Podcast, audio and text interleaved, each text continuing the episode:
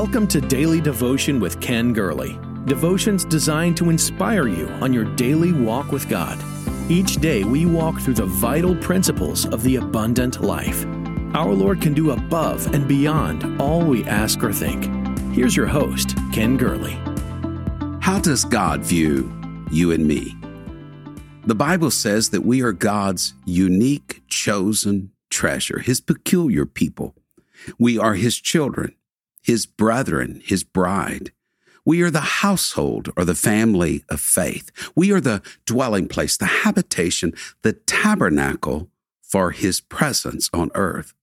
We are the reason he came to this earth to enter into a covenant with us. Do you really think God would do all of this if he disliked you? If he disdained you and me? I understand we were enemies with God, that our sin had alienated us from Him. But Calvary forms that massive drawbridge between glory and earth, that the Lord came to us.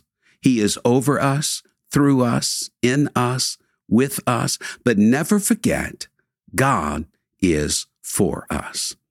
This is a theme so overlooked amongst us. It has done great peril through the years to many believers and to many people that have tried to live out their faith in an authentic manner.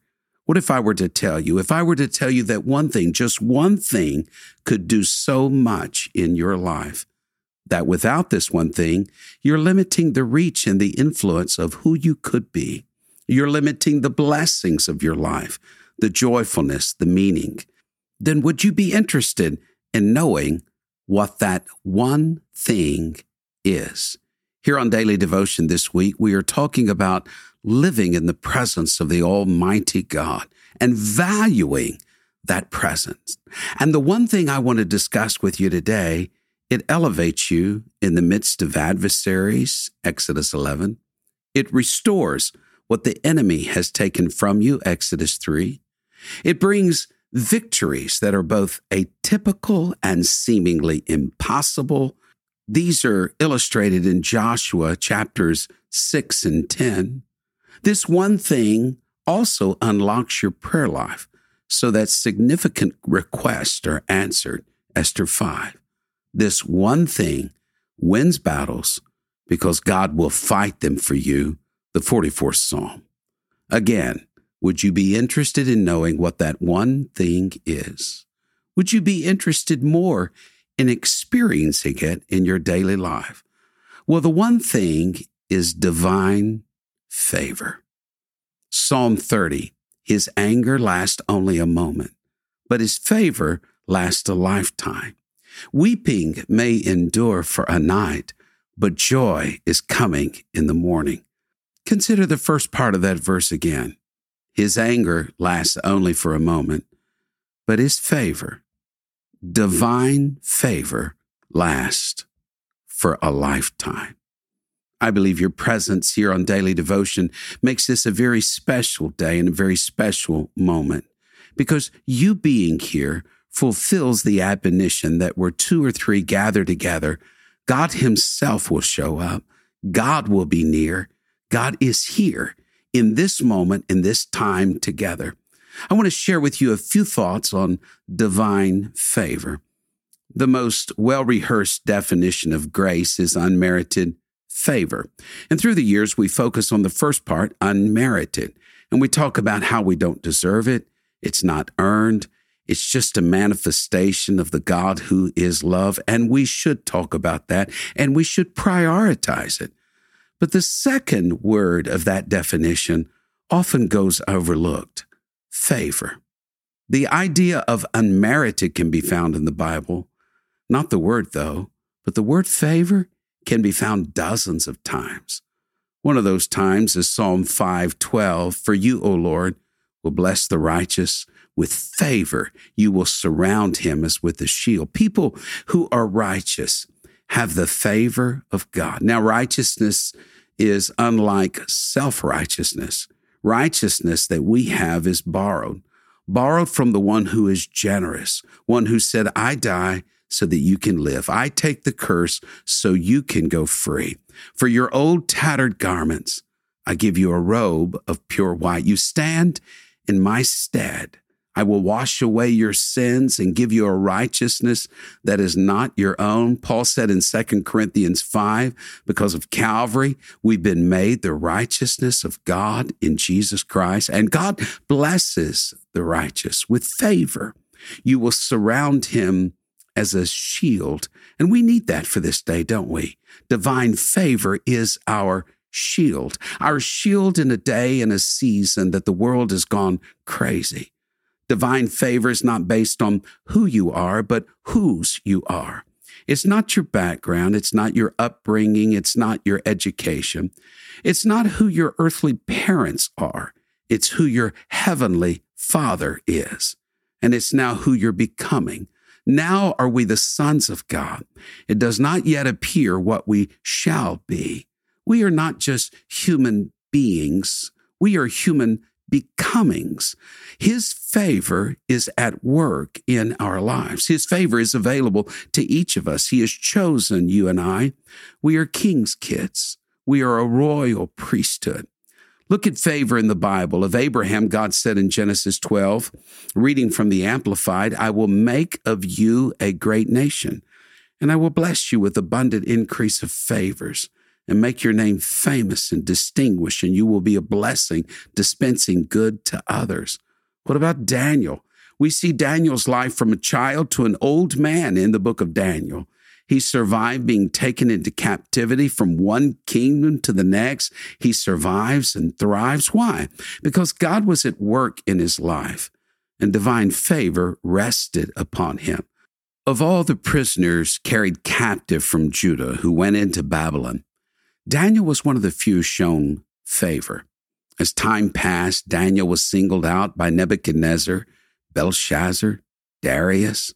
Daniel 1 9 says, Now God had brought Daniel into favor. He had so much favor that he was elevated, protected from harm, shown visions of the future. We could go on and on with people in the Bible shown divine favor. But let's move into the New Testament when Paul wrote Ephesians, he said divine favor extends to those who love the Lord Jesus Christ with all their hearts. You find that in Ephesians 6:24.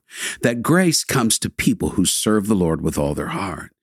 But back up to Ephesians 1 6, and there we are called the accepted in the beloved. The word accepted is interesting. It means to compass with favor, that we are accepted by God, that we are compassed, encompassed with favor. Why? Because we accepted the Lord's invitation. He chose us to show favor. And we said, yes. And we should live in the knowledge that God is for us, that God favors us. What does that mean? It means, first of all, He provides for us.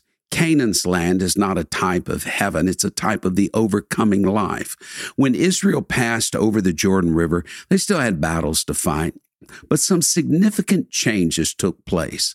The manna stopped. And the Bible says they ate from the old corn of Canaan. They stepped into houses they didn't build, orchards, vineyards, fields they didn't cultivate or sow. Why? Divine favor rested on them. God provided for them, and He provides for us. Jesus tells us to look at the birds of the air. They depend upon their heavenly Father to provide for them. And he asked, Are you not worth more than many sparrows? Divine favor in your life means God promises to take care of you. Here's the second thing divine favor does for us the Lord transforms our trials into triumph.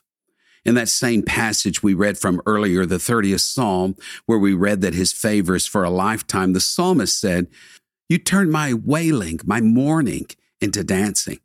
You remove my sackcloth and clothe me with joy, that my heart may sing your praises and not be silent. Lord my God, I will praise you forever. Regardless of the trials we face, our Lord is still in the transforming business. He transforms tears into laughter. He turns sorrow into joy. He exchanges sackcloth for the garments of praise.